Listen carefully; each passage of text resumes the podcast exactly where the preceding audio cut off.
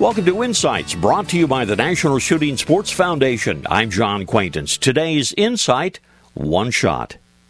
I recall an incident a couple of seasons ago when I had the opportunity to share a duck blind with a fellow that I had never before met. He was shooting a 12 gauge autoloader, but I noticed something odd. He only loaded one shell at a time.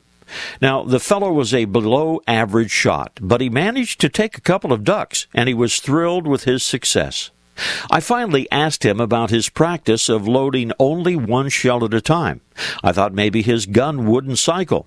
But he told me he was trying to teach himself to be a better shot by ensuring that he had to make each one count.